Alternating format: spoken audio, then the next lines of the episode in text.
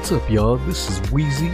If you enjoy this content, please remember to rate and review. Ever since getting banned on Google, it has been a true headache to get back up and rolling. So please share with like-minded friends, rate and review, and enjoy the show. Can't thank y'all enough. Much love.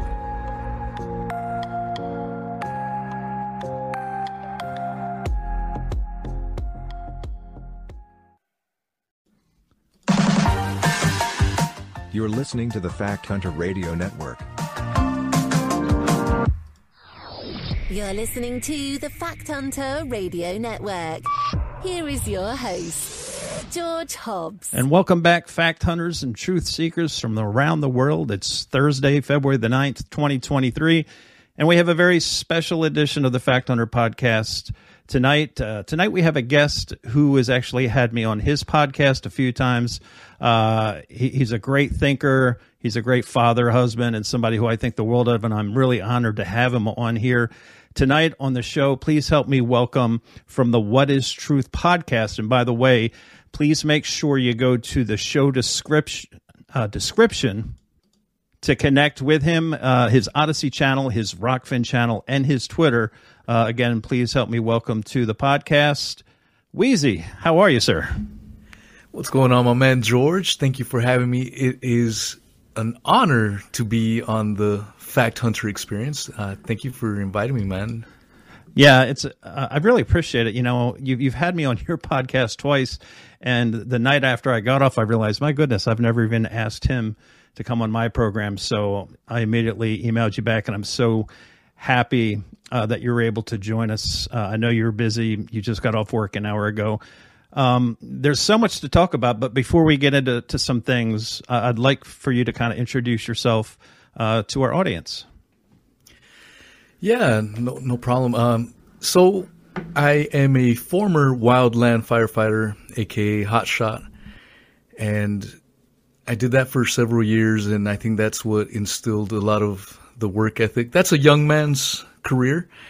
Uh, I was a, I felt like a professional athlete when I was doing that job. It's a very, very, very tough job, and very few people can, can handle that kind of uh, kind of work. But it it it helped mold me into the person that I've become, along with, you know, other life experiences. But it's it's kind of funny how I got into podcasting. I you know I started listening to, I think like a lot of podcasters, the Joe Rogan show, and I just started my own little show, just shooting the breeze, drinking beer, and had like five listeners. And then just one day, I, I, you know, I was a, a big fan of this uh, YouTuber by the name of Sean Atwood that has nearly a million subs, and uh, was following him, was a fan, and you know, we caught him doing some misdeeds. I, I was directed onto some of his shenanigans by some other of his ex-fans, and I made one little video that just went viral on YouTube.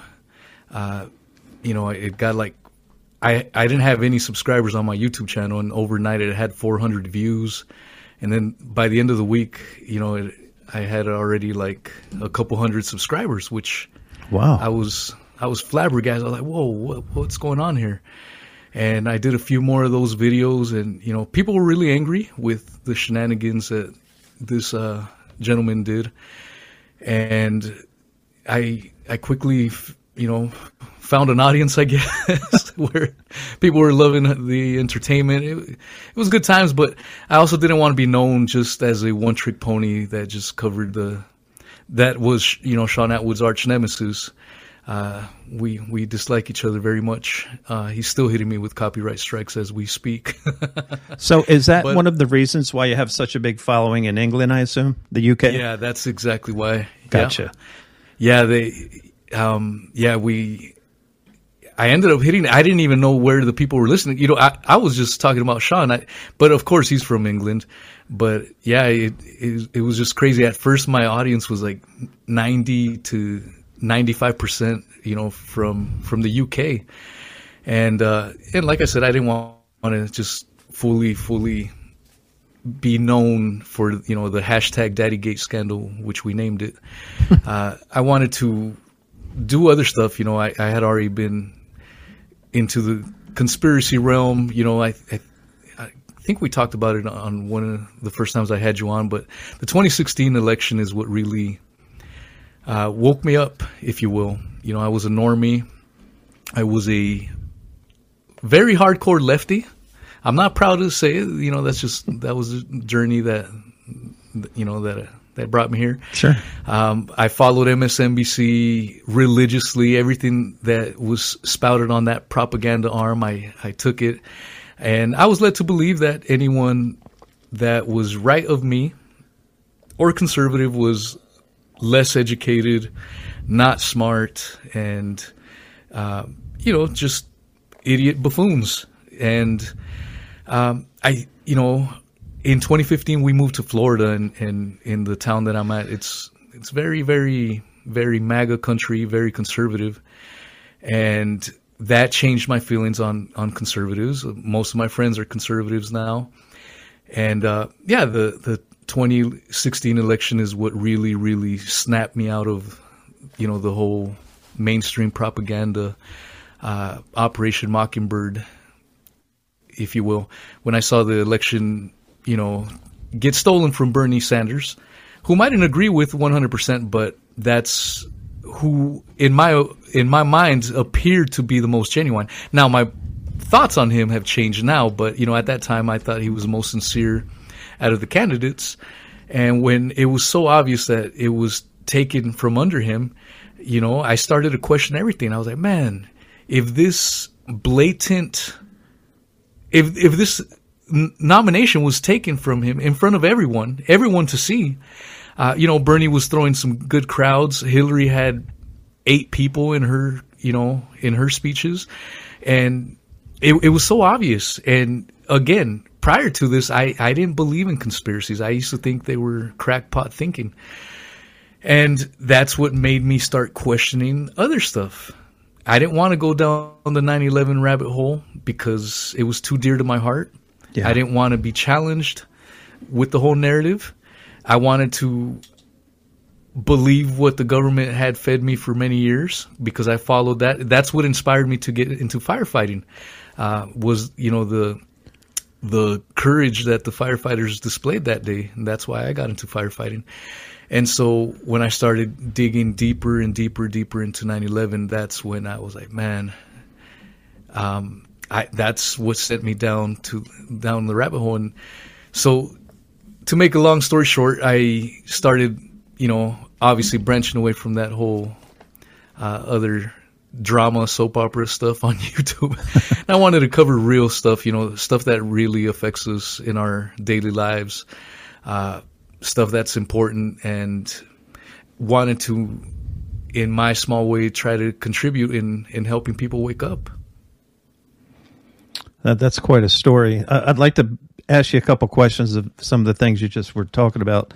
Um, Bernie Sanders, twenty sixteen. Um, I've seen reports over the last year to uh, that mention that he was paid off to kind of step aside and not challenge.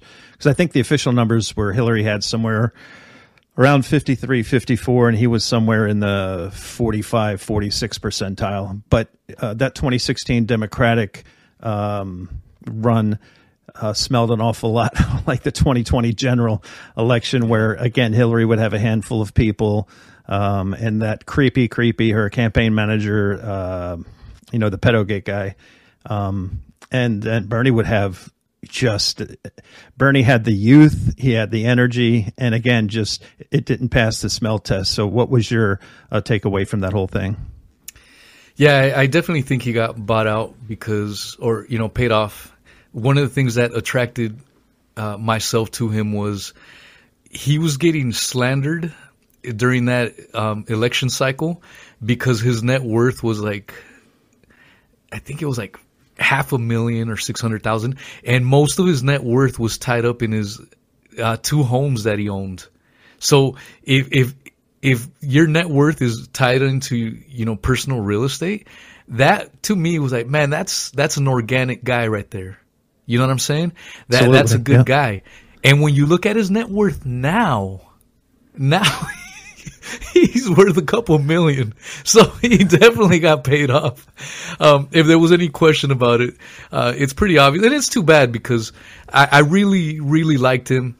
And, and, and I don't want to be too harsh. You know, I, I, I was kind of angry with the guy, but we also, I guess, to play devil's advocate and, and, and put ourselves in Bernie's shoes. What m- much can you do? You know, he's he's been working. He knows the corruption that exists. Yeah. He's hinted at the J F K assassination. Um, you know, he, he he's done a lot, and so he probably realizes if he makes too much of a stink, you know, um, you know, there could be some bigger issues at hand. So that that's definitely a possibility as to why he he kept quiet. Um, and this is just me, you know.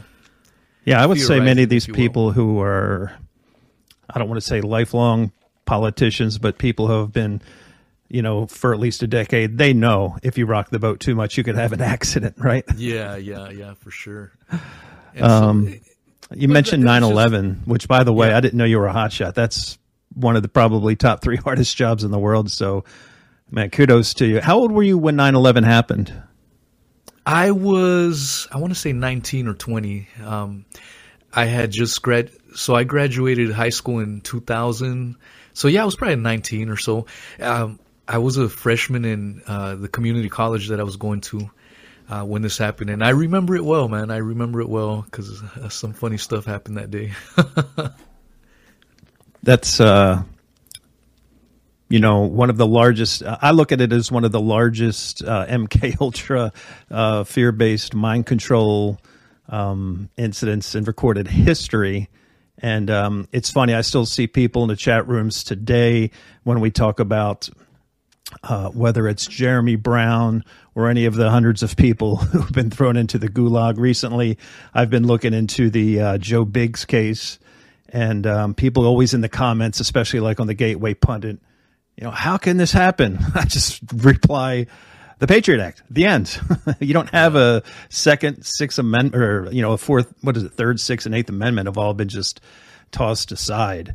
Um, and, you know, you said that's something that that day basically caused you to make a career choice. So that certainly had a profound impact on your life as well. Oh, yeah, for sure. I, you know, I was a young man in college, and, you know, after nine eleven, I, I was just, just like everyone else, I was highly impacted. I had an afro when I was in um, when I was in college. Uh, you know, I'm I'm Mexican American, but when I grow my afro, everyone thinks I'm Arab. And oh my goodness! That I had an afro, and I I you know when I went to, I think it was civics class that I had, they canceled class. You know the you know the. Twin Towers have been hit. Right. Class is canceled. You know, go home. So I t- rode my bike home, and some some dudes yelled, you know, a slur at me and called me a slur Arab, and uh, and th- tried to hit me with an unopened uh, can of Coke. Good God. Yeah, they were they missed me, but I'm like, God, what, what the hell is going on? And I didn't realize that all now all of a sudden all this anger towards Arabs and, and people of the Muslim faith uh, had been unleashed. And so, you know, for the longest time, any anytime I'd go to the airport, I'd, well, that day I cut off my hair. But, uh, you know, any, anytime I'd go to the airport, I'd, I, if I would see some Arab folks, I'd, you know, like, oh man, are we going to be all right if we take this flight? Yeah. Just like everyone that had been brainwashed into believing the official story that some uh, some folks, illiterate folks, pulled off the most, you know, amazing scheme, uh, you know, right beneath our noses, and, you know, did it with box cutters. When you look at the story now, it is so pathetic now, you know. But at the time, it, it was strong with the propaganda, the, the very fact that thousands of Americans died that day. Um And our world changed forever. Yeah. It it sure did. And, you know, it, it caused you uh, to make a career decision. And then, of course, it changed uh, my life exponentially because I would spend between two thousand three and two thousand eleven uh, every calendar year between those two dates, I was in Iraq and I lost friends. And, you know, it was when I finally started, uh, I guess it was twenty fifteen or twenty sixteen when I started to come across, I, I, I retired from the military. I opened up a retail store uh, in a mall in Central Texas. I was working seventy some hours a week. And between customers, I've had my, I would have my laptop open, and like everybody else, you start looking at something. And back then when the YouTube algorithm was actually legit, it didn't yeah, try to yeah. send you to certain destinations that would actually, you know, give you comparable videos to what you've been watching when it was yeah. still kind of the Wild West. I started to come across some of these videos, and then I'll never forget two videos I came across. And uh, I had a tough couple weeks of my life. One was the Dancing Israelis, the Carl Cameron story from Fox News that only aired one time. Right. That was uh, a big one. And then I, I found the story about um, what what's his name, Silverstein, the guy who uh, yeah. Yeah, yeah, I, just, I know just, what you're talking about. Yeah, just a couple, like in June of two thousand one, he took the contract over and insured it for, you know, billions of dollars for terrorist insurance. And then he wanted to make two claims because there was two planes. At Larry Silverstein, right? Larry Silverstein. Larry, yeah. That's Lucky right. Larry. Lucky Larry. And he just you, happened to get his haircut that day. Yeah. And his two daughters just happened to be running late. Yeah. And then, you know, you get into the Otigo messaging system, and, you know, I, me and me and my buddies, we had some tough days. Um, you know, if we would go out on a mission and we'd have a rough time, we'd come back, and we would, there was a group of us that were like, why are we over here? Right. We, we came here on the premise, you know, you know, Iraq had nothing to do with nine eleven. It was weapons of mass destruction. We realized that pretty quickly that that was a complete lie. These people couldn't even maintain their Humvees and their tanks, and you're telling me they can come up with this stuff. It was just, um, you know, and, and we're questioning, you know, what's going on. And now I'm at the point where I tell people, how would you react if you look out your window and there's some Iraqi tanks? Uh, your, your children are outside, and Iraqi tanks and Humvees are driving by. And we, I think we, as especially particularly American society, look, the ninety-nine percent of us, I think, are really good people. And we just want to work, take care of our family, and make it to tomorrow with a few extra, you know, dollars in our pocket. But, you know, at some point, we have to start holding people accountable. We can't continue to let our government overthrow duly elected governments. We can't, you know, I know we're going to get to the Seymour Hersh story, and which all of us knew many months ago we were responsible for. But at some point, if we don't hold these people accountable, you know, uh, I, Wheezy, I'm getting older. My children and grandchildren in the near future are going to be in that age where they could be drafted to go off. And I would like it to stop with me as far as going off to fight these wars for the bankers and the military industrial complex. Yeah, yeah. It's definitely troubling times. That's something that I've been thinking a lot, you know, going back through the historical events and relating it to now, and how how did our ancestors feel, you know, in, in times like these uncertain times that, you know, were comparable, uh, because I think we we are heading to some very tough times up ahead, uh, very historical tough times, and how are we going to handle it? And it, it is scary to think, um, but I just tell myself these tough times aren't unique to us. They've happened throughout history. Uh, whether you were just a Native American tribe and then the Mayflower landed on your shores, your life changed forever. Um, whether, you know, you can point to countless, countless of examples throughout history where major, major changes happened, and eventually humanity persevered one way, shape, form, or another. And so I, I definitely think we're coming into a very, very tough time, you know, and I, I, I'm just hoping that it, it ends up well. And, um, but it's definitely scary. It, it definitely makes me think about a lot, a lot of things throughout the day. Yeah. And, you know, you talk about that, and it's, to me, one of the things I ponder all the time is it's sad to me that we are the majority and we allow uh, such a small group of people bring us this misery, right? They call it progress, but it's really um, it's really not progress. It's simply um, we still, to this day, most people don't know, we, we still have troops in twenty percent of Syria. And uh, that is the part that has the oil. We still have troops in Iraq. We still have Um, I've been saying for six months, we have uh, C I A, we have fourth PSYOPs and other elements we've had on the ground in Ukraine uh, for almost a year now. And uh, yeah. I guess we can kind of, this would be a good point. We could slide into the Seymour Hersh story, which again, they'll, they'll probably throw another distraction out there. Silly. Um, but you know, these people, especially the quote unquote liberals who are all about this climate agenda and everything, they're the ones who were responsible for blowing up the Nord Stream two pipeline. Yeah, it's, I, I read that article and I was just floored with how, and I want to shoot these things with you, you know, see what, what you think about it, but it, it's the perfect article for people that are normies, that are hesitant to believe in conspiracies or anything like that.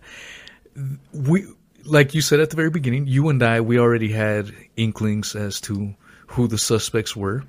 And sure enough, we've been vindicated now. But had this whistleblower not disclosed this information to Seymour Hersh, this would still be a quote-unquote conspiracy theory. And when you read this uh, Substack article on it, they're talking about detonating explos- uh, explosives that would detonate months from being planted. Yep. What does that sound like? Sounds like nine eleven. Yeah, exactly. Kind of stuff, you know what I'm saying? That's right. I didn't even think of that connection while I was I reading that story. It, I'm like, yeah, I'm like, because if you read the art, if, when you read the article, the, apparently they already had the plan uh, in motion. They got the green light. And they were ready to plant the C four down, and the C four was going to detonate like forty-eight hours after being planted. And I guess the Biden administration threw in a call. Hey, uh, instead of forty-eight hours, because here, here's another nine eleven similarity. When did they do this mission? They did it during some Baltic war games. When do all these conspiracy theories happen? During exercises. During exercises or war games. I'm like, man, this is straight up. Uh, and, and then remember they were talking about this thing that, and I don't know if this is tied in or not. Maybe I'm reaching with this one, but remember how they were talking about gas stoves and, and we need to get rid of our oh, gas, that's right. gas stove. Remember that? Yeah, so just in the last couple weeks. I don't know if there's connection to that nonsense or yeah. not, but I'm reading this article. I'm like, holy smokes, this is gold. That's right. So for, for those of you who, and you know what I'll do, I'll put this, it's on Seymour Substack. I'll put this uh, in the show description as well. So make sure after the program, go to the show description, go to, to Wheezy's pages, like them, subscribe to them. And then uh, at the end there, I'll have Seymour Hersh's Substack. So basically, in a nutshell, if you were, haven't really taken the time, last June, I'll, I'll read this little paragraph. Uh, Navy divers operating under the cover of a widely publicized midsummer NATO exercise, known as Bald Ops twenty-two, uh, planted the remotely triggered explosives that three months later destroyed three of the four Nord Stream pipelines. And that was uh, September twenty-sixth. So yeah, it was uh, it was ninety days. And you know, it's funny because well, in the conspiracy. Well, the thing is, the- Go ahead. I'm, I'm sorry. sorry to interrupt. Just real quick.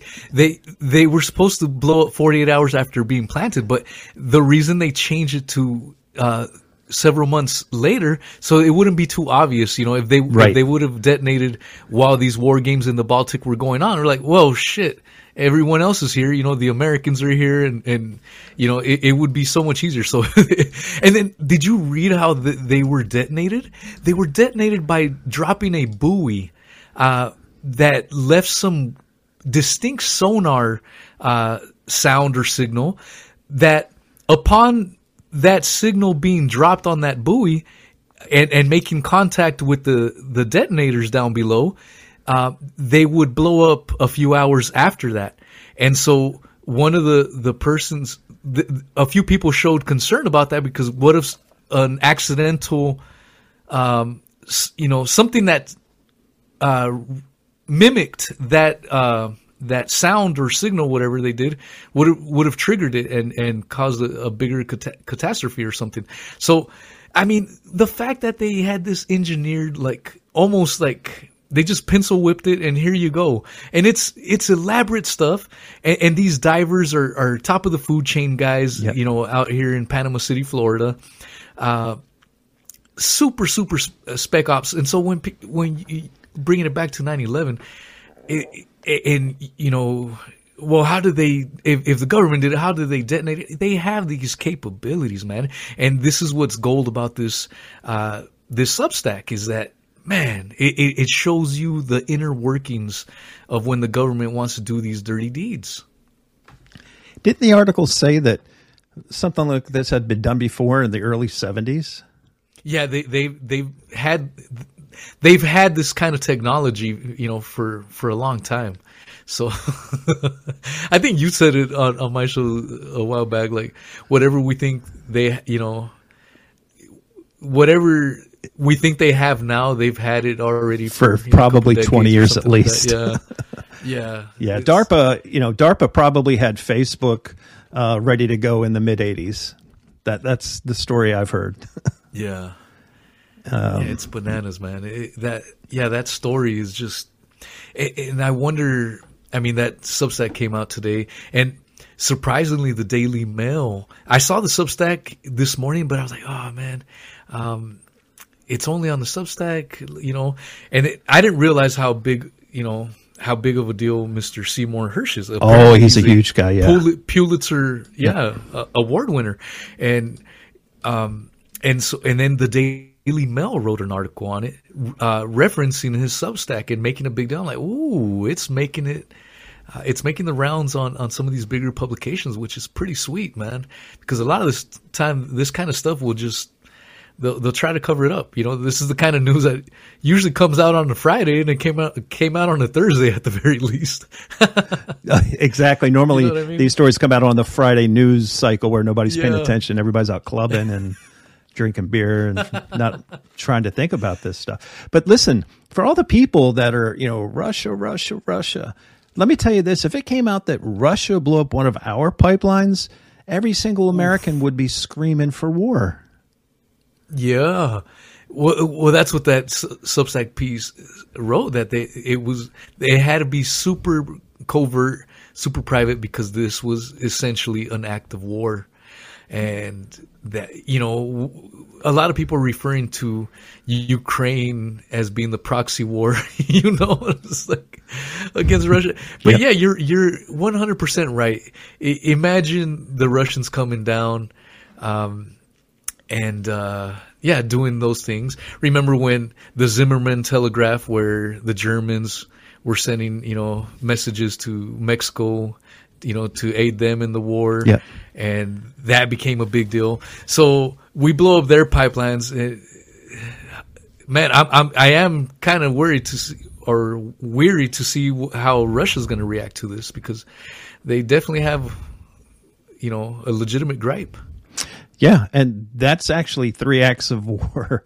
Basically, number one was, you know, that came out. Number two was uh, in the, the last few hours, um, senior U S officials have said that they are giving Ukrainians targeting assistance, um, that the U S does provide coordinates and precise targeting. So, you know, we've, we've gone past a proxy war. And then uh, was it yesterday or last night it came out that a – a major in the Ukrainian special forces acknowledged that they're using chlorine in the Donetsk region, which is considered uh, a chemical war, which is, or chemical weapons, and that is war crimes. So you've had these three major things in the last twenty-four hours, and uh, people still say Russia, Russia, Russia. Um, we really need to take a look in the mirror before we start pointing any more fingers. Yeah, I on my Twitter, I reposted a... Um, a clip of a three-hour lecture by uh, Ralph Raico. Ralph Raico, uh, I think, passed away a few years back, and he was a libertarian uh, historian. Uh, and he has a three-hour lecture, if you're interested in it, you know, into the history of things. His three-hour lecture on World War One is absolute gold. And it's interesting to hear his lecture in nineteen eighty-three about World War One, and then he's connecting it to the present day, which, which is in nineteen eighty-three, of to the psycho- the to put yourself in the psychology of, of a Russian at this time, when you have China on this border, when you have NATO allies on that border. Of course, you're going to be making decisions because you're pretty much like a, a cornered cat at this point. You know, you're going to make some crazy stuff because, yeah. you know, you got to put yourself. And he was like, imagine if instead of Canada, we had the Chinese, you know, uh, it, for Canada. And instead of Mexico, we had, you know, uh, you know, some other uh, country that, that's against the United States. You like would, Iran. yeah, Iran or something. That, that's what it, it's a great clip. And, and he said this in nineteen eighty-three of the current uh, tensions between uh, the U S and Russia. And I'm like, holy smokes, forty years later, nothing has really changed, man. It, it's pretty insane. So that was, uh, I see it, the Ralph Raico clip. Yeah, nineteen eighty-three lecture. I see that. Uh, World War One. It's a three-hour. Maybe you could put that on one of your classic clips, man. Yeah, that's what I was saying. I'll give it a listen, and uh, I'll put it in the schedule for. Uh... Yeah, it's free domain too. It's right there. So. Awesome. Yeah. Man, why haven't I? Why doesn't that that, name not that World War One lecture? Oh, I've listened to it twice over, and it's an absolute gem. You know, I think as as Americans, more people are are more fascinated with World War Two than they are World War One. But when I, uh, two months ago, I guess it was maybe six weeks ago when I did that little series on, you know, prelude to World War One and Woodrow Wilson and everything that went on during that time, that really rivaled uh, the nineteen thirty-three to nineteen forty-five timeframe. I understand everything that went into that, but you know, everything from the Federal Reserve that got implemented to the I R S, to the, uh, Uh, F B I, you know, Herbert Hoover and all this. It's, it's crazy. Or the, I'm sorry, the Balfour Declaration. Yeah, you know what that yeah, is, exactly. Right? Yeah, the Zionists pushing for uh, for Israel. Yeah, it's it's a crazy time. And you know, a couple of weeks ago, I did a a show on my podcast. Thought it was going to be a little controversial, but I, I I don't mind going into the controversial. But I did a book review on on the whole Mein Kampf thing. I think I mentioned it to you. Um, and yeah, that, that, cause I wanted to understand World War Two. To understand World War Two, you got to go to World War One. To understand World War One, then you got to go to the eighteen fifties and so on and so forth. And it just keeps taking you further and further down the rabbit hole. And what you start realizing, a lot of these same names keep popping up, these same people with the same lineage, yep. bloodlines, whatever you want to call it. The, the Rothschilds are repeatedly popping up. They're, it's not a coincidence why they're always getting brought up, man, you know, in conspiracy lore, because they've, they've been major players throughout history, man. Yeah. And, and it's, it's wild, wild stuff. Like, I, I don't know why. Maybe it's because I didn't pay attention in school or whatever, but I didn't realize that World War One was a war that was essentially battled because of the remnants of the the colonial days. Because for whatever reason, in my mind, I always figured the colonial days was like, you know, the Mayflower stuff, you know, stuff from the fifteen hundreds, sixteen hundreds, nowhere near connected to today's era. And then you realize that the all the tensions, the reason all these countries got involved into the Great War or the First World War is because of all these colonial ties.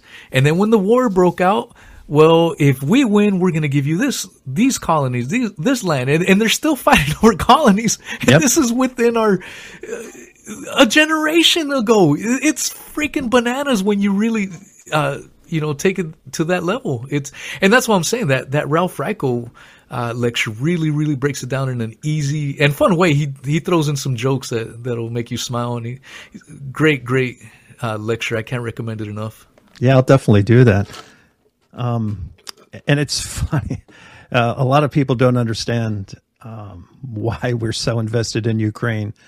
Um, and even, you know, I've been doing a series on the, uh, Pritzkers, the, the, the evil scum that comes out of Chicago, their lineage goes back to Kiev, as do many of these people who are on the world stage. Uh, you know, there was talk for a while that Kazakhstan uh, was was going to be the headquarters from the N- NWO and a possible Jerusalem two point oh, or Israel two point oh, I should say. But I think, you know, it, shortly after twenty ten, the powers that be decided that they wanted, because so many Jews come from Ukraine, and especially the, the western part of Ukraine, Kiev. So, you know, Victoria Nuland, to to my shock and my dismay, she's still a free human being. She should be in Guantanamo Bay. Um, she should be in jail, not these February sixth or January sixth people. Um, yeah, she she's mentioned in that Seymour Hersh article, uh, our good old friend and pal, Victoria Nuland. Such a such a sleaze bag of a human being, and and she's a terrible liar. Yeah. If you look at some of her clips when she's Uh, you know, they're asking her tough questions, and she's squirming around, and she's got those lizard eyes. Yeah, she she's does. A terrible liar, and her job is to lie. So I don't know how she even got that gig. You know, like I, I guess if you're going to be a professional liar, at least do a good job of it. But she's terrible. She's very terrible. And her husband was uh, also one of the authors of P N A C, the Project for a New American Century. Yeah. That, yeah. You know, ninety-seven called for a new Pearl Harbor. So, though, you know, it's the same people over and over, the people who were involved in nine eleven, the people who were involved in Iraq, and now the same people. I think Hersh mentioned Newland, Blinken, and uh, Jake Sullivan. Um, who knows if Merrick Garland was involved? I know he's more on the, the, the federal side, but uh, that guy, he had his hand in Oklahoma City, and I loathe that dude. Yeah, yeah. Yeah, so many of the of the same puppets being called upon, you know, for the same nonsense that just gets repeated, rinse and repeat, apparently. Yeah, it, it's just fascinating how, to this day, very few people even know about the twenty fourteen coup yeah. that we started. Yep. Because we wanted to instill our own puppet, because the person prior that that was in place was on friendly terms with Putin. Oh, we can't have that. We got to have someone that's on our side. So let's go in there and destabilize that country and instill our own puppet, which is what we still do to this day all over the world, but especially in Latin America.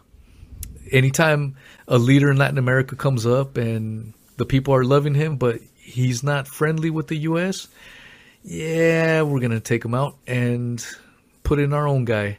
You know, it it, it seems like that's, That's the main job of the C I A, just destabilize countries all over the world. And who was behind the Nord Stream pipelines? The C I A. Yep, C I A and the U S Navy. Yeah, yeah. I'm sure I'm sure our our friends from uh from the Middle East were probably involved in some capability. Oh, for sure. That hasn't been disclosed yet. So let me ask you this. I mean, obviously, I, I'm I'm assuming that you're you're on board with that. The end goal of all of this is to bring. Do you think that in our lifetime, or even by twenty thirty, we have a chance to see a one world government? I think that's a goal, and you know, we touched on it a little bit with the whole World War One, and and those were the colonial days of competing empires. Uh, the Germans in the eighteen fifties were the up-and-comers. They wanted the same glory that the Spanish had before them. They wanted the same glory that the British had uh, before them. They wanted to be the next powerhouse and own. Uh, and then prior to them, you know, I already mentioned the Spanish, the Portuguese, the, the British, uh, the Mongolians. Uh, it's always been about that. And the more technology develops, uh, these countries, there's no need for them anymore. With with how technology is nowadays, everyone's interconnected. You know what? Screw it. Let's just make one world government, and and that's what makes sense. Even Hitler wanted to make his own version of of, of one world government. He repeatedly uh, referenced that in in his book, and it's no secret when you hear the leaders in the modern age, they're always talking about a new world order. Uh, did you see that video that came out? Um, I think it was by the the World Economic Forum talking about a new world order. And right below the video, this was from the World Economic Forum, there was a disclaimer by YouTube saying, the new world order is just a conspiracy theory, blah, blah, blah. And then he actually says it in the video. They're talking about it in the video. It's the funniest thing, dude. so so here they're talking about it, and, and YouTube gives them a, a little uh, thing that it's false, even though they're right there talking about it. how how disappointing it is. It like one of the most basic responsibilities of our government is to ensure, you know, quote unquote, protect our Bill of Rights and ensure that uh, you know, these conglomerates don't take over. And, and that's exactly what's happened. We have a corporatocracy right now. Oligarchs are running this country just like they were, you know, for a, a good part of Russia. And this, how they have not broken up big tech is just blows my mind after everything that's happened the last few years. What do you mean by breaking up? Like, well, like for instance, in the eighties, Bell Telephone had a complete, um, hold on the communication system. So they broke them up into Sprint, M C I, yeah, uh, yeah. so they couldn't have a monopoly on it. And you've got right, right. Alphabet, specific, even BlackRock. BlackRock and Vanguard own ninety-six percent of America. Bill Gates got tried or, you know, went to court for that stuff, for, for being a monopolist. People forget that. Uh, I think you posted, uh, didn't you post his uh, little F B I investigation recently when he, he didn't he couldn't comprehend the English language all of a sudden? Yeah, yeah, he's having some Tourette's or something. And then uh, I po- posted another clip where he gets the pie to the face. Uh, it's my favorite um, video of all time. One of the best ones ever. Yeah, yeah. I, I, it, it's funny how he just he over time a lot of these villains. It, You see that through history. The good guys, quote unquote, that they want us to look up to and and, and revere and whatnot, no matter how evil they, they may be or whatever, they'll, they'll whitewash away their past and make them into, you know, put them up on these pedestals. And anyone they want to demonize, they'll just throw the whole book at them, you know, and and slander them, defame them. As, as as much as they want. And Bill Gates is one of these guys that has had his whole personality, you know, or persona uh, just completely rehabbed, you know, where I remember as, as a youngster, you know, this is the nine eleven days uh, as a college kid where everyone would make fun of Bill Gates. Look at that geeky, yeah. you know, monopolist trying to take over uh, big tech and whatnot. And It's it's amazing how he's now become the face of, you know, vaccines and, and saving grandma. Isn't that something? Yeah, I, I remember the first time. Uh, what's the guy, the truther? He lives in Japan now. Uh, the Corbett Report. James, yeah, James Corbett. He did one of the best deep dives on Bill Gates I've ever heard. Yeah, he really broke it down. Yeah, he his documentaries on on nine eleven on on so many things are. All, always good, good stuff, and then the you know the way he sources his material and puts everything out there. Where so if anyone has any questions about it, I, you know on Twitter I ran into some guy that he he came out. I can't remember exactly what the thread was, but this guy came out saying, well, I'm a fact checker and I know this is false. And he linked an article to, you know, showing how he debunked it on his fact checking site. And so what I did, I grabbed, uh, James Corbett had an, has an episode called Who Fact Checks the Fact Checkers. Yep.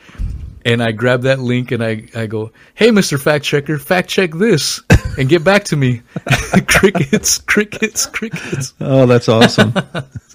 So, yeah, I mean, yeah, he, he's taking some deep dives. You you do the same thing. I mean, that's that's why I first stumbled upon your show, man. You, you've done a lot of great work yourself on, on a lot of these. I, I, I've loved your recent series with the whole Pritzker family. Uh I had no idea who these guys were if it wasn't for you, you know? Yeah. And, you know, it's one of these things that it gets very frustrating when you start to do the deep dive and when you see how much, you know, these people are worth. Each one of the Pritzkers, there, there's eleven of them, I think. Uh, when the big guy died, it got, it got dragged through court for ten years. They were, you know, rich kids fighting over money, but they all got each between one point three, one point six billion dollars. And then they just set up these nonprofits so they don't have to pay taxes. That's how much, you know, they come. Did you see today? Now they're coming after the, the waiters and waitresses and servers, the I R S is. No, I haven't seen that. Yeah. You know, we, what did um, Biden do? He hired like eighty-seven thousand more I R S agents, and he said yeah, they were yeah. going to go after the rich people. And then today the I R S comes out and says they're, they've created a new system for uh, that target, that target, you know, the servers. Um, Fox actually had a nice headline. Finally, we're going to take down the the rich waitresses. mm, it's rich just, waitresses. It's sad, man. Yeah, just going after the the people that are just getting by. I mean, everyone's going through some hard times. Uh, even the chickens are going through some hard times. Uh, yeah, it's it's concerning, and when I, I think it's inevitable, unfortunately, because of our dollar. Our, our dollar is basically based or back. You know, people I think still have that false illusion that our money is backed by the gold standard, and you nope. know there's bricks of gold because they remember the Bugs Bunny cartoons when they'd open the vault and all these gold bricks were in there. that, that's a big question that's going on now today within the truth community. Where's all the gold? Yeah. Well, there was a, a gold heist. I, James Corbett talked about that uh, in World Trade Center number seven. Oh, that's right. That's why it got brought down. That's one of the reasons why it got brought down. Uh, the C I A had their headquarters there, F B I, as well as some other agencies. So there was a lot, a lot of motivation to bring that sucker down. But we all know it came down to some small office fires, you know. Yeah, of course. Nothing the copier either. Caught fire, and uh, you know, the copier tray heated up to four thousand degrees and melted the beams, it, and it collapsed. Yeah, it collapsed on its own footprint due to office fires. Get out of here! And listen, anybody who's been in the aviation community knows that they, you know, they use J P four. Um, they don't even use close to the same type of fuel that they use in cars, and it doesn't burn anywhere near. Um, I don't care how much you have. It's not going to bring down a tower. Back in nineteen forty-five, there was a B twenty-five bomber that slammed into a, an office building in New York City on a Saturday. Um, and by Monday, it, the, the building was back open. Well, the, the World Trade Center uh, buildings, when, you know, they engineered them and, and the architects uh, designed them, they were made to withstand a plane yep. slamming into them. Uh, yeah, I mean, when, when I was in firefighter school in the fire academy, uh, I remember the captain telling us, you, you know, well, prior to September eleventh, we could put out, we could camp out. Like if a high rise building was on fire on, like, let's say the fiftieth floor or whatever, uh, we could set up camp, you know, on the forty-fifth floor, fight, fight fire all day, all night. You know, set up camp in those floors, and your your collapse was never in the back of your minds. And you know, when I went to the fire academy in in oh eight, that you know that's what the captains were saying. Well, you know, prior to this, you know, it was fine, but now we we do have to fear collapsing, and it, it's never happened since. Funny enough, you know, but three in one day, uh, three high-rise buildings. Uh, due to fire. It's it's unbelievable. The whole story is unbelievable now. It's it's really a fairy tale when you when you look at it in hindsight. It is indeed. Even it's been... the nine eleven Commission report, the way it reads, it was a clear uh, sunny day or something on September. It was like a book. Yeah, the opening lines are just like it's just like a fairy tale, man. It's, I was it's at ridiculous. the Starbucks awaiting my espresso. The trees were about the right height, yeah, and everything in between. It's this September. It'll be twenty-two years. Is it? Are we at the, the J F K portion? Is are, are we just nobody's ever going to be held accountable? Yeah, it's it's more than likely going to be like that. I mean, I was really disappointed with. Well. I guess I can't say I'm surprised anymore. You know, when the whole Epstein stuff was going on a few years back and it was real hot, uh, the trials, the Ghislaine Maxwell trials were going, uh, going on. I thought for sure this is going to wake people up. For sure. I'd posted on my social media, you know, my personal pages. And, you know, I post pictures of silly stuff and, and it'll get quite a few likes. And then I post a article on the Ghislaine Maxwell trial. No one cared. Jeez. And that that that really, really was disheartening. And then, you know, obviously a few weeks ago, we finally get basically an admission that the C I A was involved in the J F K assassination, and crickets, crickets. No it only took cares. sixty years. But I bet you yeah. the history books uh, will never change. It'll still say, uh, um, you know, Lee Harvey Oswald was a lone gunman. Yeah, that, yeah. That, that probably will never change the history books. And, and Jack Ruby was so sad and heartbroken that he shot him that day. And then he was so sad that he got cancer. it's so it's so silly, man. Uh, it, it, it just and the the the M Os are always the same, you know. The the, the killers, these high level assassins, always. It, it's almost like a Scooby Doo, a skit. You know, they always leave their weapons behind, you know, in a nice little bundle. Uh, what happened in nine eleven? Mohammed Atta left the plans in a car parked outside the building or something. Not to mention one of the guys, uh, you know, everything got incinerated in the plane, but the guy's passport happened to land safely on the sidewalk. Yeah, yeah. The the black boxes uh, were not recovered there, but they were recovered in in uh, uh, where was Flight ninety-three in? Uh, oh, Pennsylvania. In Pennsylvania, yeah, yeah, in Pennsylvania, the the whole plane dis- disintegrates, but, oh, we have the black boxes right here. Not even a suitcase, just disintegrated. Yeah, but they yeah they found the passport, but no black boxes in the in the Twin Towers. Yeah, the, the whole thing. That's why the, you know those guys made that movie Loose Loose Change. I mean, there's yep. so many loose ends, and I and I guess that's to be expected when you have something at that scale going on. You know, there's a lot of things that they didn't foresee and forgot to button up. But, you know, uh, sometimes we, uh-huh. you know, we sit around and we have our podcasts and we talk about these things, but sometimes, do you ever actually just sit down and think about how evil a person has to be? Do you realize that they fired a missile at the Pentagon and killed people, their own people? Yeah. And, and, and they do that. And then they're debating whether to take down a freaking balloon. Yeah, exactly. It's mind blowing, man. they, it, it's it's. I, I've said this before, but I guess what, what kind of troubles me is you and I. You know, we we'll try to we may see certain things in a different light, but by and large, I think a lot of people are just like us, where we try to be as honest as possible. Um, we try to treat our neighbor fairly. We see someone in distress, we're going to try to help them out. Unfortunately, we're run by these psychopaths that will lie to you, you know, like Victoria Nuland, as horrible of a liar as she is. They'll lie to you and not feel bad about, not lose any sleep over it.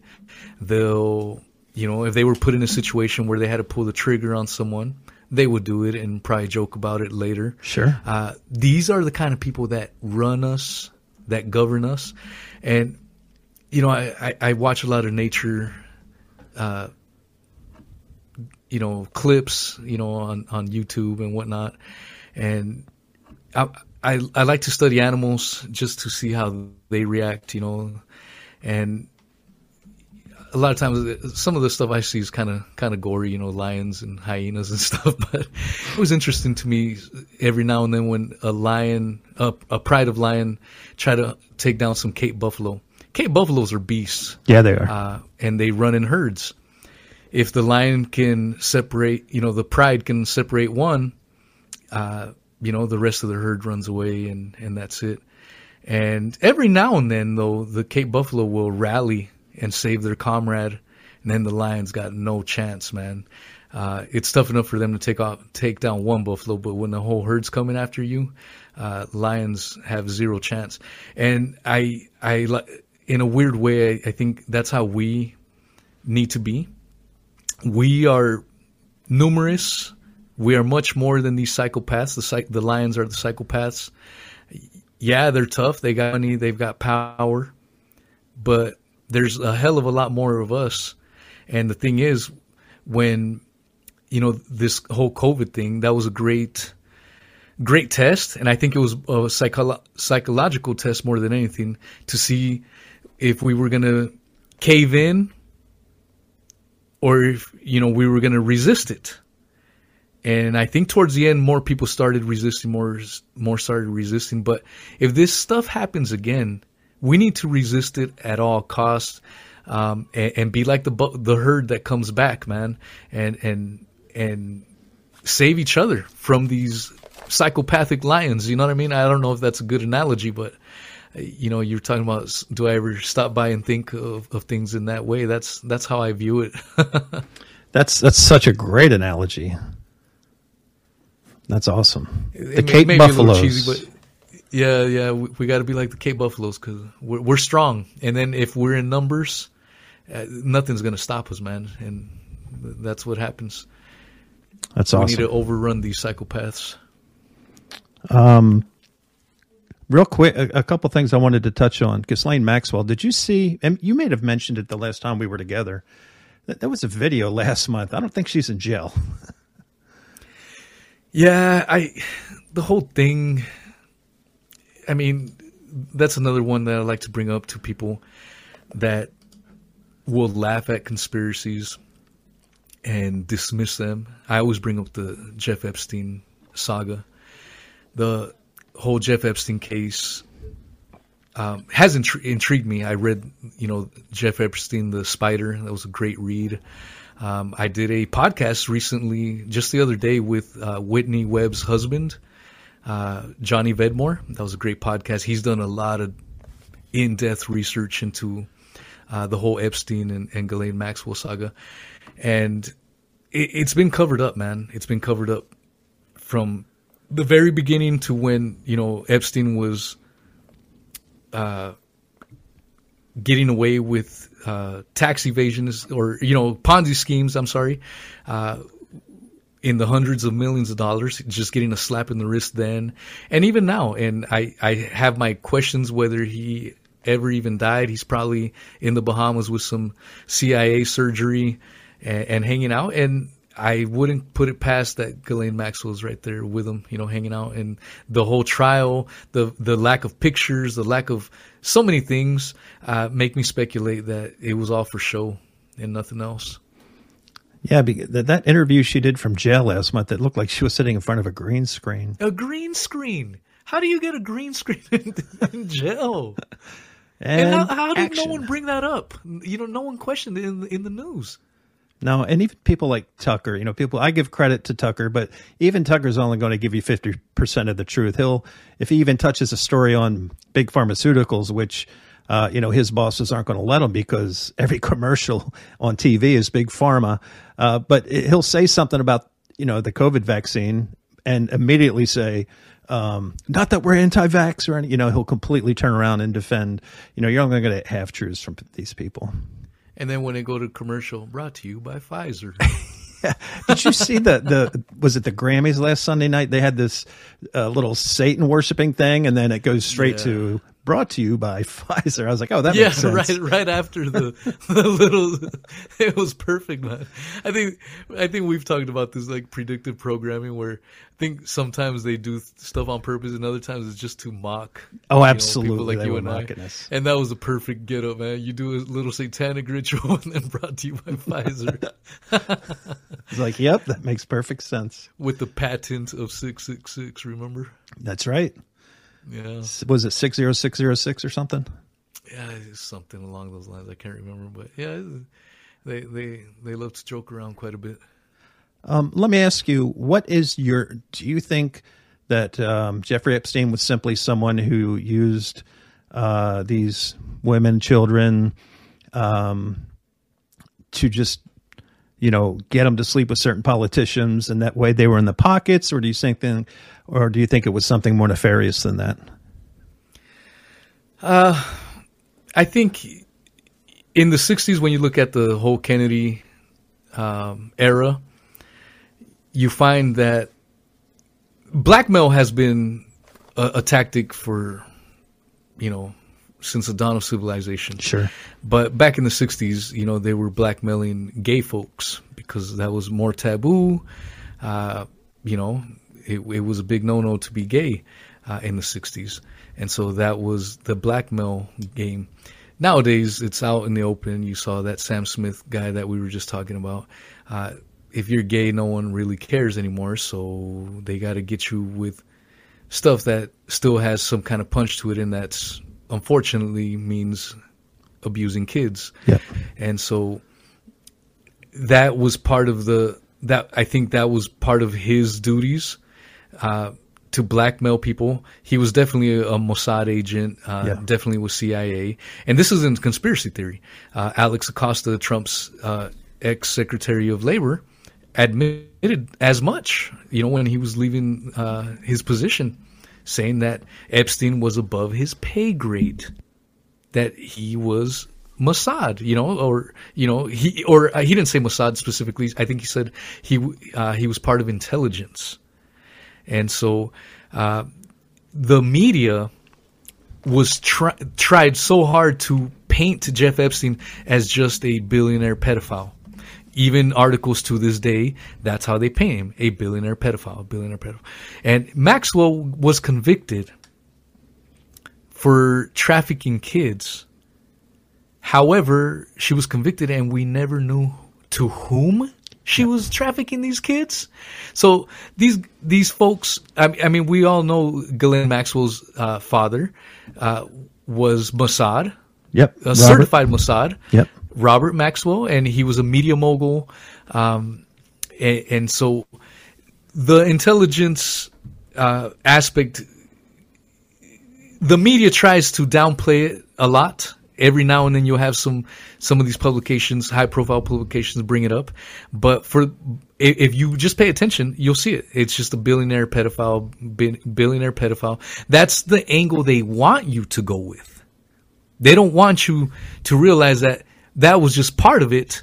The bigger aspect was the intelligence uh, aspect to it. You know, uh, when Ehud Barak, the ex-prime minister of Israel, was involved, Prince Andrew, yep. a member of the royal family, Bill Clinton, Donald Trump, all these guys, all these high echelon players were involved.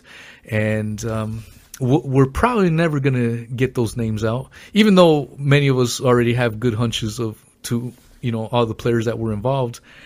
We're probably never going to get that disclosed to us, but yeah, it's it was far more than just the abuse of children, unfortunately. Yeah, the the, the song remains the same. The the elites are always protected, and again, if it was in the verse, if it was me and you running something, it, we would be uh, every name, every person involved would be on the front page of the New York Times. But because of who these people are, uh, again, they will be protected. By the way, one note on Robert Maxwell. Uh, in addition to everything else he owned, he was actually, he owned McGraw-Hill textbooks in the eighties and nineties. So if you were in school in the eighties and nineties, Robert Maxwell had a say of what went into your textbook. So he was your tutor. Yeah, he was uh, until oh, they knocked man. him off in what, ninety-three or ninety-four. Yeah. Yeah. He must've pissed someone off. Yeah. Even Ghislaine Maxwell um, admits that, that her, her dad was taken out. Uh, yeah. It, It's it's it's one of those things, you know, when when you see the Johnny Depp, Amber Heard trial getting nonstop coverage, and yet this trial, the Epstein saga, the Maxwell stuff, probably the most important trial of our lifetimes, and crickets, crickets. No one wants to touch it. And no, why doesn't no one want to touch it? Because both sides were involved. Anyone thinking that uh, one end of the spectrum has the monopoly on truth is, is lying to themselves. They're, both sides were involved. Both sides will cover it up. Uh, and all these fights that we see, you know, them have against each other is just, in my opinion, this is my opinion, it's just like W W E, man.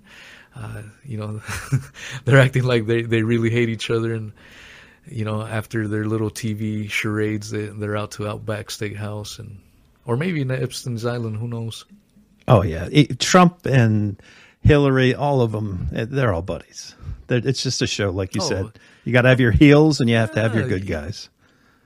Did you see that oh nine? It's funny. In, in oh nine, Trump's like, they asked him about Hillary Clinton, and he's, oh, yeah, she'd make an awesome female president. She's the greatest thing. Yep. and, and, but he said, but he said he was going to lock her up. Yeah. Uh, I don't know. S- some people just don't want to. Y- you can only tell people so many things, and you can give them the truth, but I, I guess people get just too emotional and invested in some of these characters. I, I, in my opinion, we have no saviors. It's just us. Like you, I said, we, we are the, we're just like the, the Cape Buffaloes. We, we just got right. ourselves to rely on. You you can lead a horse to water, right? Yeah, yeah. Uh, that's it. And um, that's exactly it. By the way, thank you for joining us tonight. I know it's a work night for you. And um, I just wanted to touch on a few more things. Do you still have a few more minutes? Oh, man. You know me. I'm a marathoner. So shoot them at me, my man. I just didn't want to impede on your family time or anything, brother. No, don't worry about it. I'll go into however you want me. Okay. Um, I, I think everything is scripted. Just like, you know, we're talking to W W E. I think it was too convenient that um, – both Carrie Mullis and Jeffrey Epstein died three days apart from each other. And then, you know, just a few months later, uh, no one would remember the Epstein saga because COVID. So I think these things are scripted to happen uh, at certain times. Yeah, yeah. Anytime something happens, it, something else gets thrown in to try to distract you, you know. Uh, look at this shiny object over here. I think that's... Something, something's going on with this balloon thingy. Uh, I think that's just a big distraction. Um, but yeah, there's no question that these things happen all the time. And when something gets too big to handle, they eventually have to admit it. And that's why we, I don't believe, if you see it on the mainstream news, as juicy, as salacious as it may be, we were allowed to hear this. Nothing gets, nothing gets through us unless it doesn't, get, you know, unless it gets the okay from, you know, from the big wigs up top. Right. And so, um, as juicy as something, oh my goodness, I can't believe that th- we're finding this out. This is crazy. You know, even the, the Tucker Car- Tucker Carlson, uh, you know, little spiel on, on, you know, the C I A and Kennedy, that was allowed to happen. You know, if, people didn't want him saying that, he would have never gave that speech. Um, so, uh, where was I going? I, I had a point. I'm sorry. And I, I got carried away. I can't remember. Talking about the script and things happening during certain times. Yeah. Yeah. It's all scripted. So when you hear something going on, it's, it's because they wanted us to know it.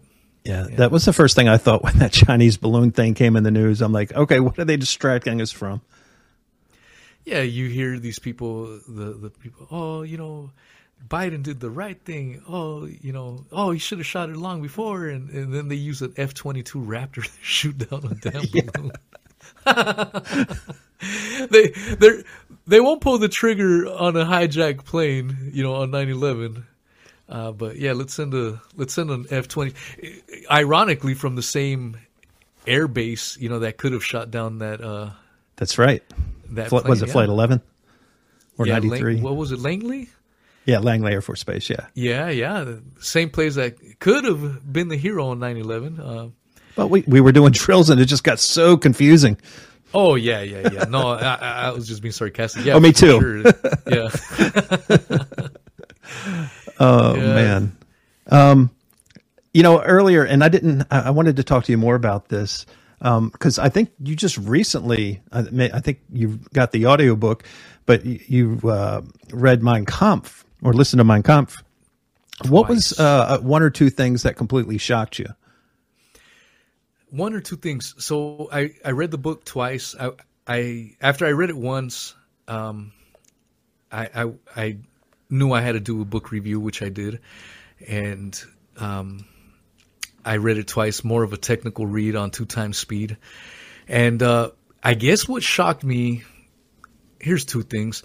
So when I first started reading uh, Mein Kampf, because of the conditioning we had, I just felt real dirty, you know, sure. real icky.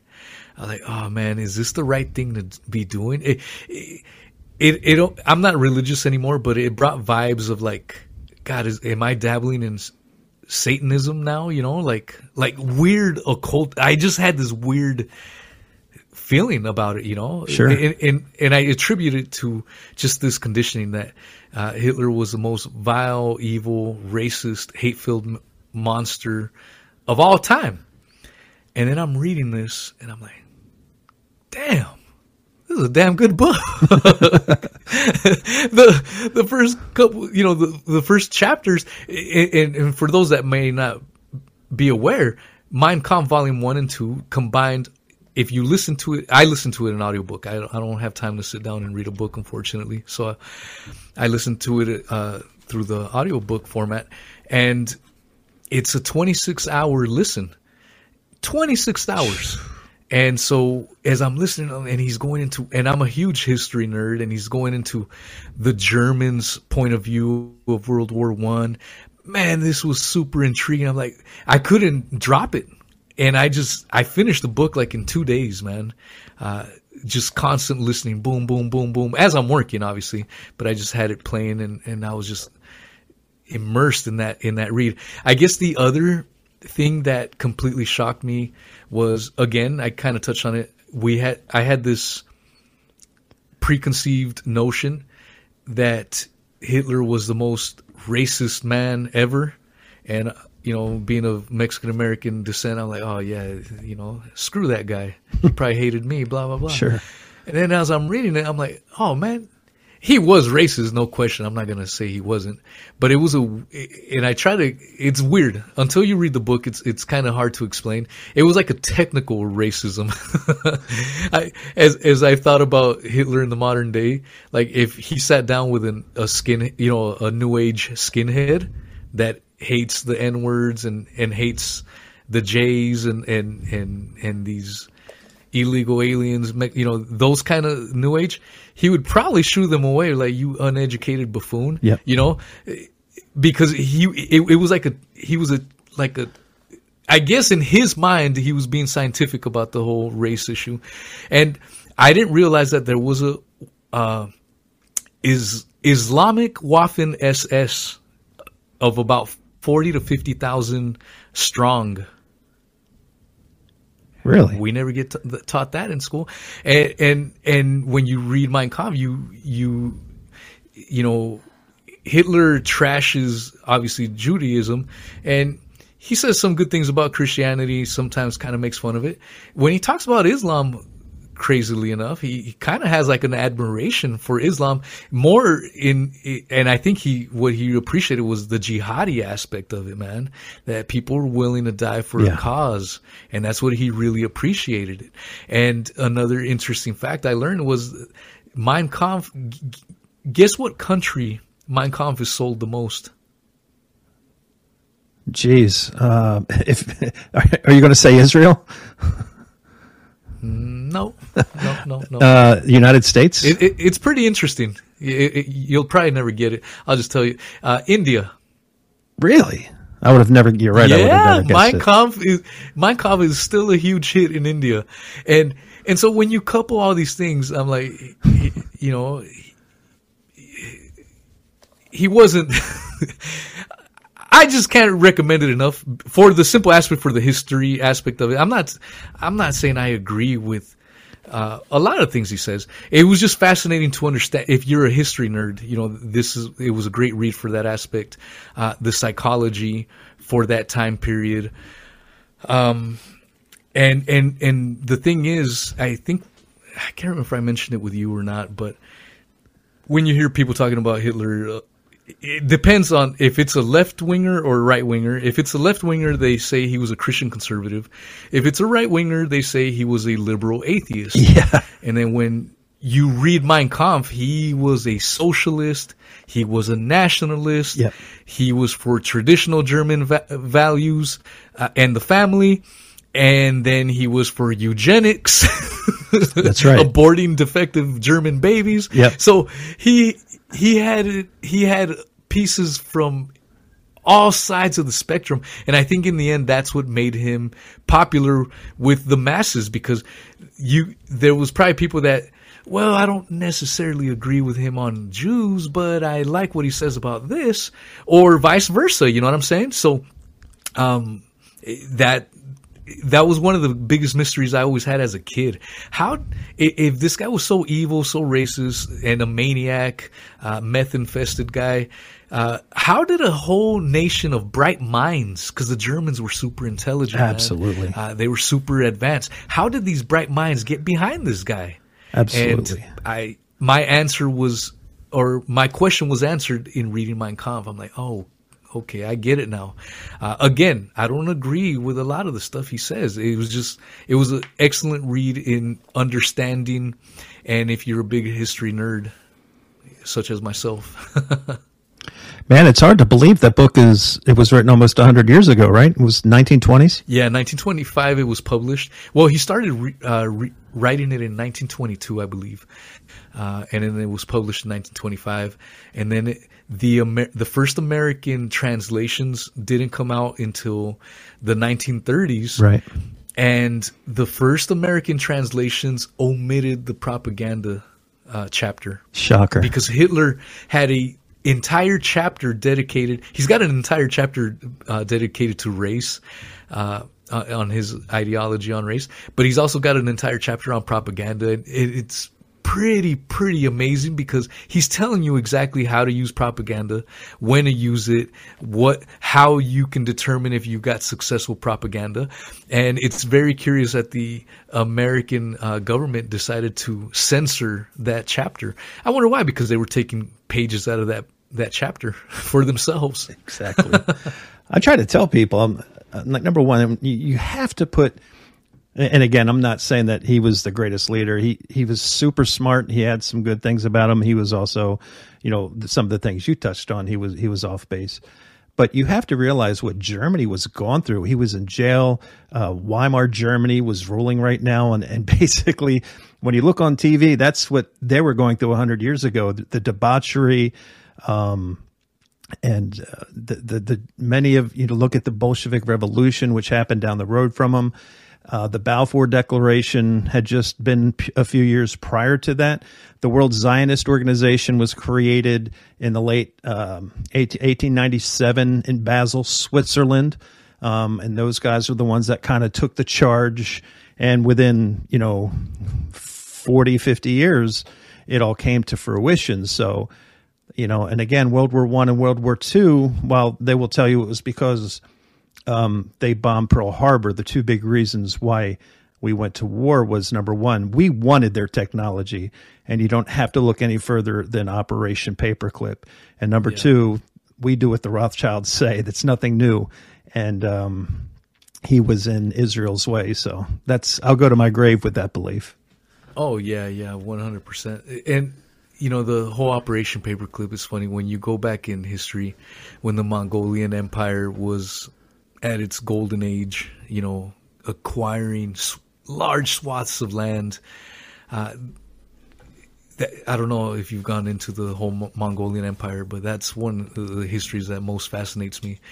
Um, but they were doing Operation Paperclips. They'd run into civilizations, and as they conquered them, they pretty much nuked everyone uh, except for the bright minds. The bright minds, they would incorporate them into their empire. And even though the Chinese invented uh, gunpowder, they really use gunpowder at this point in time for fireworks. Right. And Genghis Khan and associates like, hmm, fireworks. Let's, let's make some destroying stuff with this this firework juice.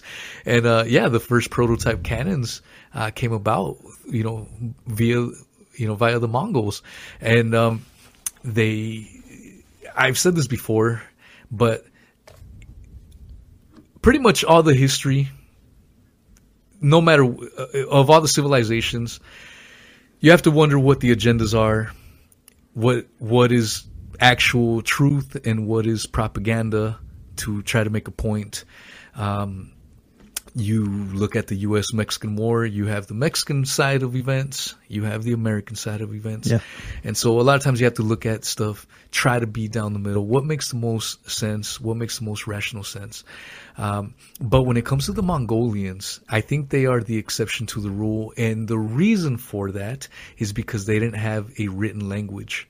So the vast majority of the accounts that have been pieced together about the Mongolian Empire is from the people that they defeated and nuked. And it is such a fascinating, fascinating story, man, because th- they didn't write anything about it. So they, you know, like when you read, for example, even Julius Caesar, when he, you read his accounts on, you know, as he's, you know, trollopsing all over Europe, conquering, or, you know, Alexander the Great, they're, they're aggrandizing themselves. You know, and, and so a lot of it is propaganda and, and propping up their point of view, and so and that's how it is. That how that's how it's always been, and and, and continues to this day. Uh, look how COVID will probably be mentioned. You know, fifty years down the line, it'll probably be the official narrative that survives. But uh, you know, just touching back on the Mongols, that's the exception to the rule because they didn't have a written language to be able to do that. And so that, that's one of the histories that, that, that has always fascinated me, man. Uh, Dan Carlin history or Dan Carlin has a hardcore history on the Mongols. It's like a ten, eleven hour podcast on them. I've listened to that ten hour podcast like three times and it's, it's like a, it's like a treat every single time. Wow. That's amazing. Yeah, yeah. Just same things happen all the time. That, that's the biggest takeaway with all these quote unquote historical events. They just happen over and over again. We always tell each other that we need to learn from the past so we don't repeat the same mistakes. And do we ever learn? Unfortunately not. No. And you made a good point. And that's funny. Me and my wife were talking about this the other day, where in fifty, sixty, one hundred years, you know, the children are going to pick up the history book and they'll read how COVID, uh, you know, killed eighty million people. And um, they'll do basically the same propaganda about today, about the Spanish flu. You know, they won't tell the truth. Um, she said it's important, you know, people in the truth community, you know, take time. And I don't know, I'm not saying write a book, but maybe start writing pages, putting them in DocuProtectors, and make it, make some kind of written documentation to pass on to your children and your grandchildren to say, this is what happened during this time frame. Yeah. Yeah. That's important. You know, there's a couple of events that have happened in our American history uh, that we only know about all these years, decades later, because of family members passing it down. Um, this is evil stuff that happened Um, to our fellow Americans that the government tried to cover up. The Provenir uh, massacre in Texas, uh, it, it's, a, I think, fifteen to twenty uh, Mexican-Americans were killed. Uh, near, they were accused of stealing uh, you know, some white ranchers' cattle. There was no proof of it, and they got massacred and butchered. And the stories were only recently discovered, you know, not too long ago, because of the, you know, surviving um, descendants of, you know, those people that were butchered, uh, pass those stories along. And then we have uh, what happened in, um, where was it? I, I want to say Oklahoma or the Tulsa, the, the Tulsa uh, riots, I, I think. Oh, it was, yeah, yeah, yeah, yeah.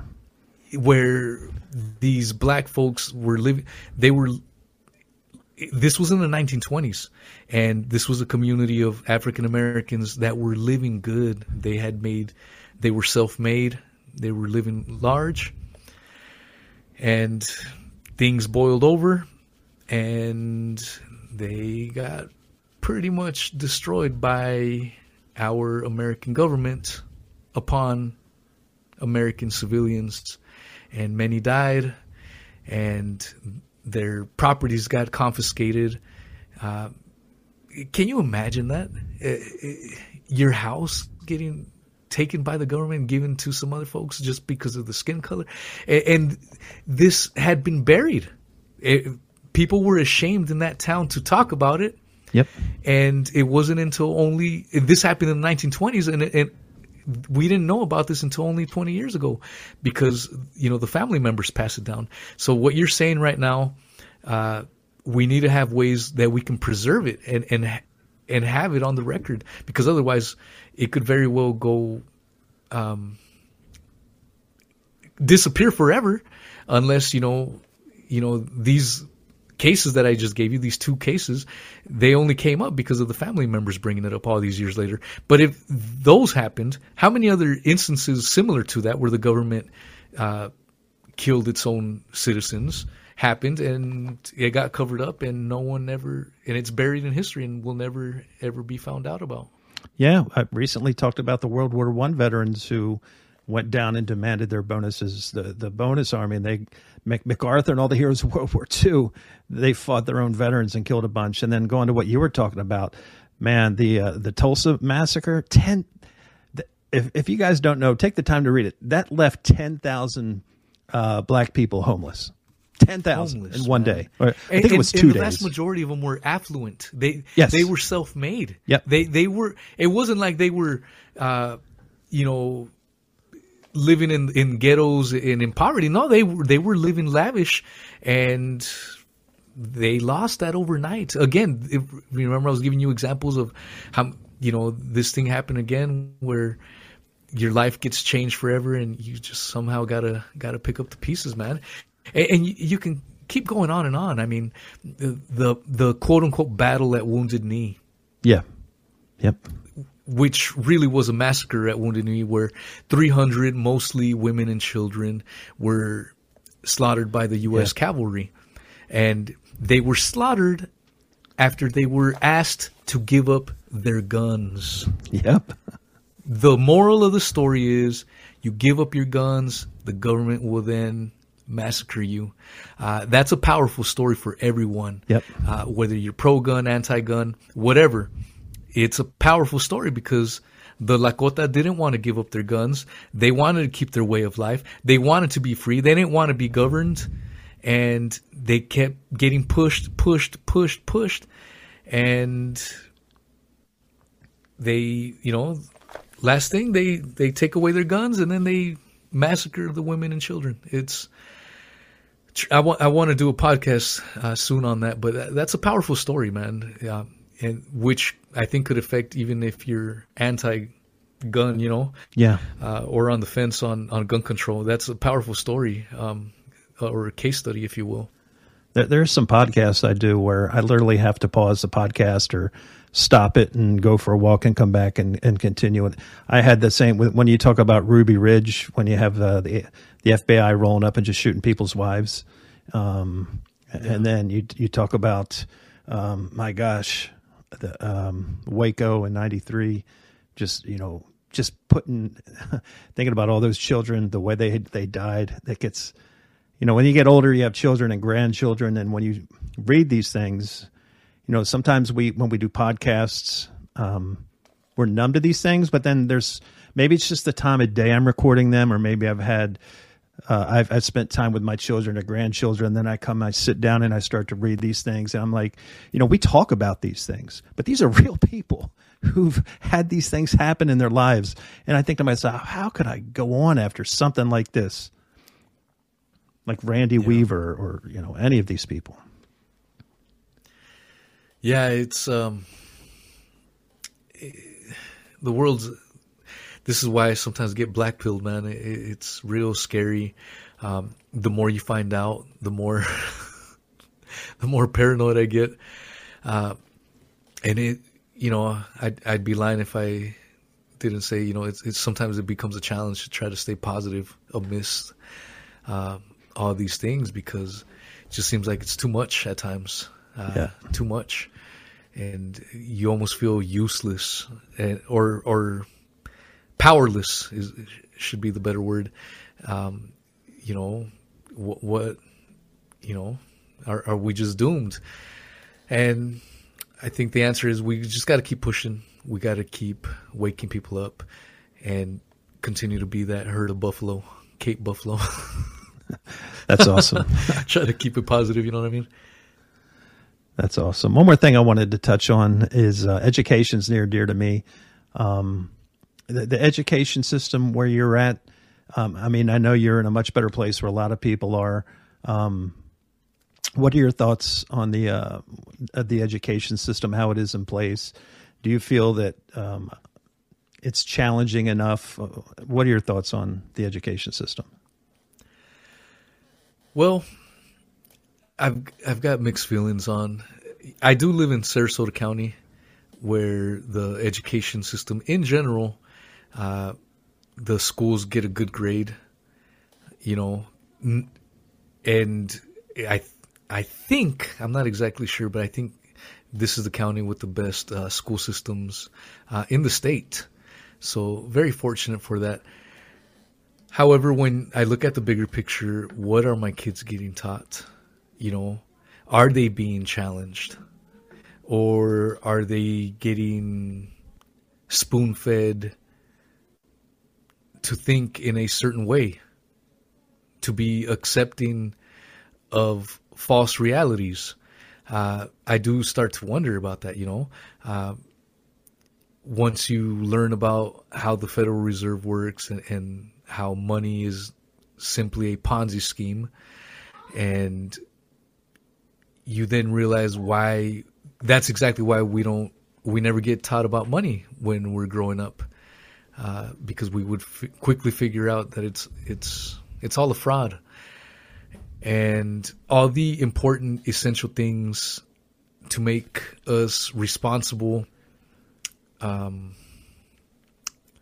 you know, law-abiding citizens, don't really get taught to us at, at school. You know, uh, it, it seems like it's more agenda-driven these days, where, you know, you hear about these trans bathrooms and being accepting of, of this and that. It, it just seems more agenda-driven the way I look at it now, unfortunately. I wish that wasn't the case, but unfortunately that's what it is. Yeah, that seems to be the narrative. Uh, and I think you're uh, in a much better place uh, than a lot of people are around the country who uh, have, you know, their children go to, to certain public schools, because... You know, you see the stories and you see these teachers, especially uh, kudos to the libs of TikTok, how she posts. And all she, it's funny, all she does is simply repost people's things, doesn't really add much narrative to it. And it's like, man, these people are teaching your children. Good grief. Yeah, yeah, I, I agree with it. Although I, I sometimes wonder, too, you know, if something like, I think it's funny, don't get me wrong, in some of these jokes, but I, some of these videos, I wonder what their organic reach is. I wonder if they would have only had a couple hundred views on their TikTok accounts, but because this libs of TikTok is constantly searching for new content, is instead amplifying the, that voice, you know, and so it's kind of a... Yeah, you're right. It is a two-way street, isn't it? A reverse effect. Yeah, yeah. And so, and, and sometimes it's kind of like when I see these videos, it, it could be... Uh, black folks beating up a, a, a, you know, a white kid, or, or vice versa, you know, a white cop shooting a, a black guy. Uh, when you see those kind of videos, if they're purposely made to go viral, to just build these ang- feelings of anger to keep us divided, man, yeah. uh, this whole divide and conquer. And I, sometimes I wonder if that libs of TikTok stuff is, is feeding into that divide and conquer by constantly putting that kind of stuff out. That's just my opinion. I, I could be dead wrong, you know, but I, I, I do get wary when I start seeing a lot of these things going viral. Yeah, that that's a, that is a, that's a really good take, because I've said many times through my podcast, we need to put our, our differences aside if we're, we're going to um, become the, uh, what kind of buffaloes again? The Cape Buffalo. The Cape Buffaloes. If we're ever going to become the, the Cape, Cape Buffalo podcast. You need to go buy some land and just call it Cape Buffalo, and all the truthers can come live there, and we can herd together and wipe these yeah. people out. That's awesome. Let's fight off those psychopathic lions. No kidding. But of course, the news would come out with a story that, you know, we're all making L S D and drugs and passing out fentanyl, and they'll roll up and arrest yeah. us, and everybody will clap. That's how much yeah, power yeah. these people have. Yeah, we'd be villainized, even though you, you could do nothing wrong. Like like we mentioned earlier, that, you know, if they like you, they'll they'll build you up, even if you're a bad guy. Yeah, well, if you're yeah. a good guy and they don't like you, they're gonna make you into the worst person that ever walked the planet of the earth. Absolutely. Let's let's end on a on a positive note. Let's. Uh, how how is your uh, venture into into the chickens going? Chickens are good, although, man, we're having those same problems that everyone else is having, where the egg laying has slowed down really quite a bit. I did catch your show the other day where you definitely recommended not getting any of that tractor supply feed, but I'm going to have to try some of that concoction feed that you recommend and, and see if that helps out. Yeah, another big thing, I know you don't really have as much as a winter as we do, but, uh, you know, it's the, the shorter days is one of the reasons. The cold is one of the reasons. But it's important to, to give the chickens some scratch, because that raises their body temperature, because it has the corn in it.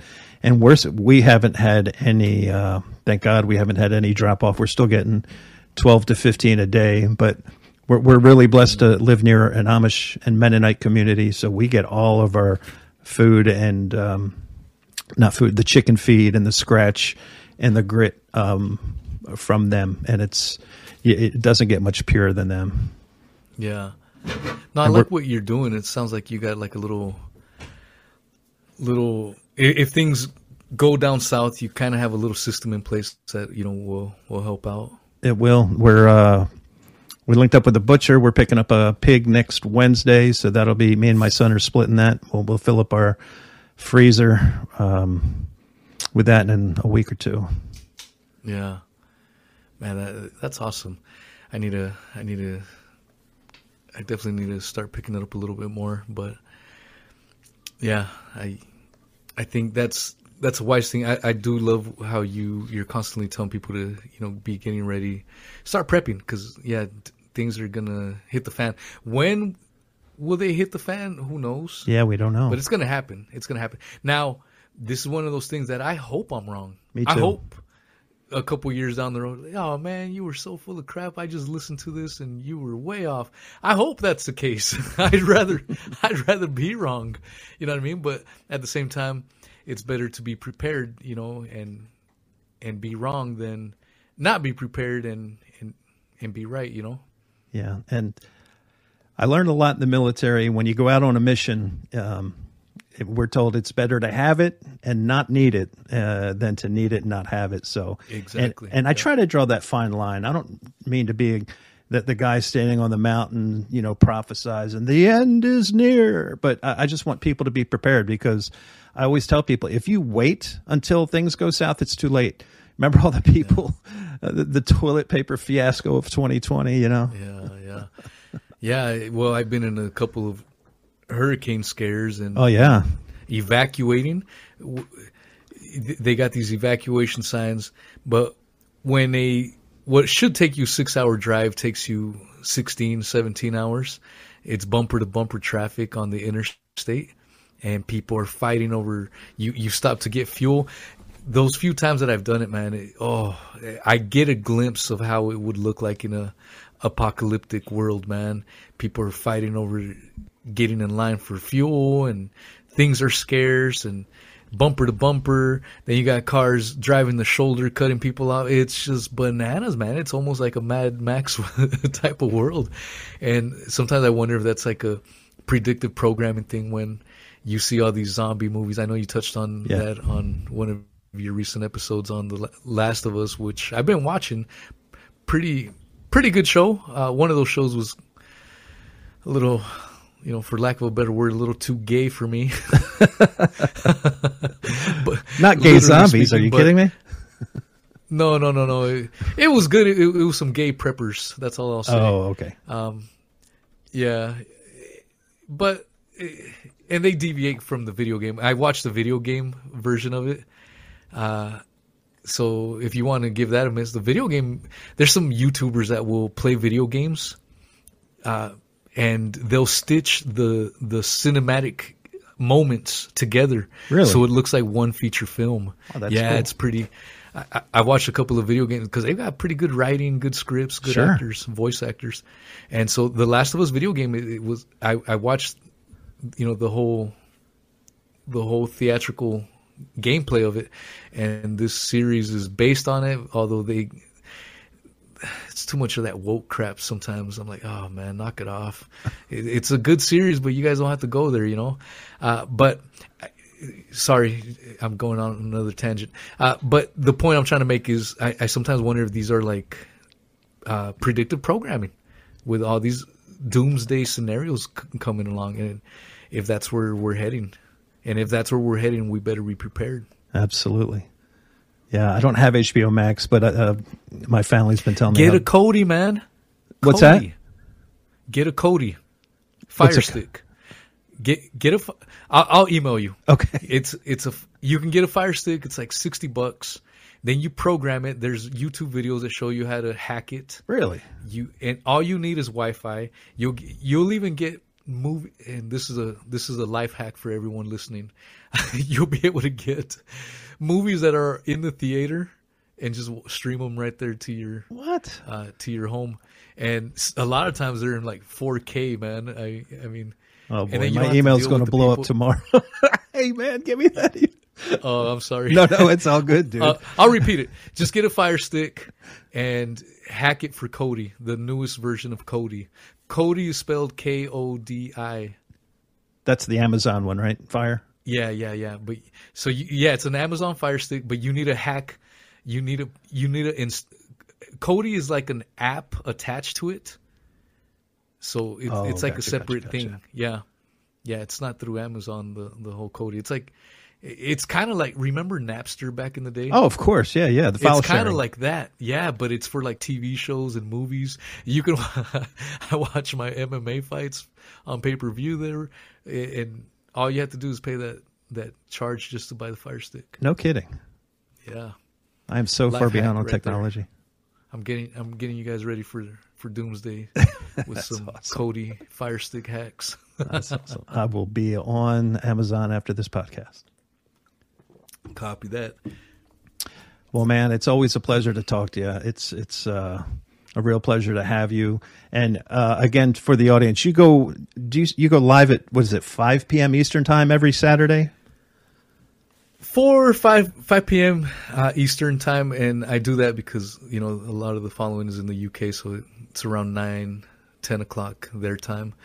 Uh, but yeah, do the live show. So um, if you want to join in, and if you like live chatting on the live chats, it, you can get lively, so join in. And that's on Rockfin. Just look for me. And you don't have to make an account. You can make a free account. I, um, you know, so some people, when they see that, are like, oh, I, I don't want to, I don't have money to pay. No, you can make a free account and, and just subscribe to the channel there. And hopefully we'll find you there soon, huh? Yeah, that uh, definitely. Yeah, uh, we'll that, definitely talk awesome. about that. That's, that, yeah. That's interesting. I know a lot of people have gone that route. And uh, that's something, because I can't post on YouTube anymore. The last time I yeah. tried to even do a live stream, five minutes in, they cut me off. Oof, yeah, yeah, yeah. Shut it down. Yeah, no, Rockfin is, is good. You got a lot of the people, that, a lot of the people that have been deplatformed on YouTube, you will, you'll definitely find there. So awesome. A lot and, of great content. And again, for our listeners, uh, just go, you don't have to search him out. It'll be right in the show description. Uh, you'll see his link to Rockfin, his link to Odyssey, and his link to Twitter. Um, so make sure you follow Wheezy. Check out his podcast. He's full of knowledge, as you've heard here over the last uh, one hundred minutes. And uh, I'd like to give you the floor for your final word, sir. Well, George, thank you for having me on. And I we definitely got to schedule another one for, for my show. Uh, you've always been a, a great guest on my show, and I and I'm truly thankful that you invited me on the Fact Hunter Experience. And in case your audience hasn't got got the hint, I, I do these marathon l- podcasts. If a short podcast for me is one of these, you know, one hour and a half, you know, I, I can do three, four, five hours, no problem. So uh, love to shoot the breeze, and I try to get interesting guests that'll from all all over the spectrum too. You know, I like I always tell people you, you don't have to agree with everything I say. You can disagree with a lot of what I say. It's just, uh, I just want people to question things and get their, their, uh, you know, their brainstems churning and think, and think about things that maybe they didn't think about, and maybe look at it in a different perspective and see where you, where you arrive. And there so you go. I can't thank you enough, man. I, I'm, I'm rambling on again, but no, no, my... I said the floor is yours. This is the way I Thank you so much, my man. Thank you. And everybody, make sure, please do go to Rockfin, Odyssey, Twitter. Please follow Wheezy. And uh, again, how long have you been doing this? I've been, I well, seriously, seriously doing it for about three and a half years. So you've got a lot of content people can listen on. Yeah, yeah, I've got, I've got tons and tons, especially on my Odyssey channel. I've got tons of videos. You'll you'll never run out of content to listen to. I, I promise you, especially with these marathon podcasts that I put. Well, there you go, folks. Some uh, something else to help you get through the day and give you some more knowledge. Wheezy, can't thank you enough, brother. Likewise, man, I, and I truly, truly cherish you as a as a podcasting friend. And uh, no, you're you can sense good people, and you are one of these good people that you know that that I trust. And um, you're out there seeking truth, and I can't thank you enough for the content that you put out. Uh, and I and I hope you and and your your family. Uh, Stay safe, stay warm, and keep those chickens nice and toasty and fruitful, full of eggs. You that too. Made no sense, but here we are. You too, brother. Much love to you and your family. And uh, listen, when I hear back from Jeremy, hopefully this coming next week, if I am making a trip down there, I'll be sure to hit you up.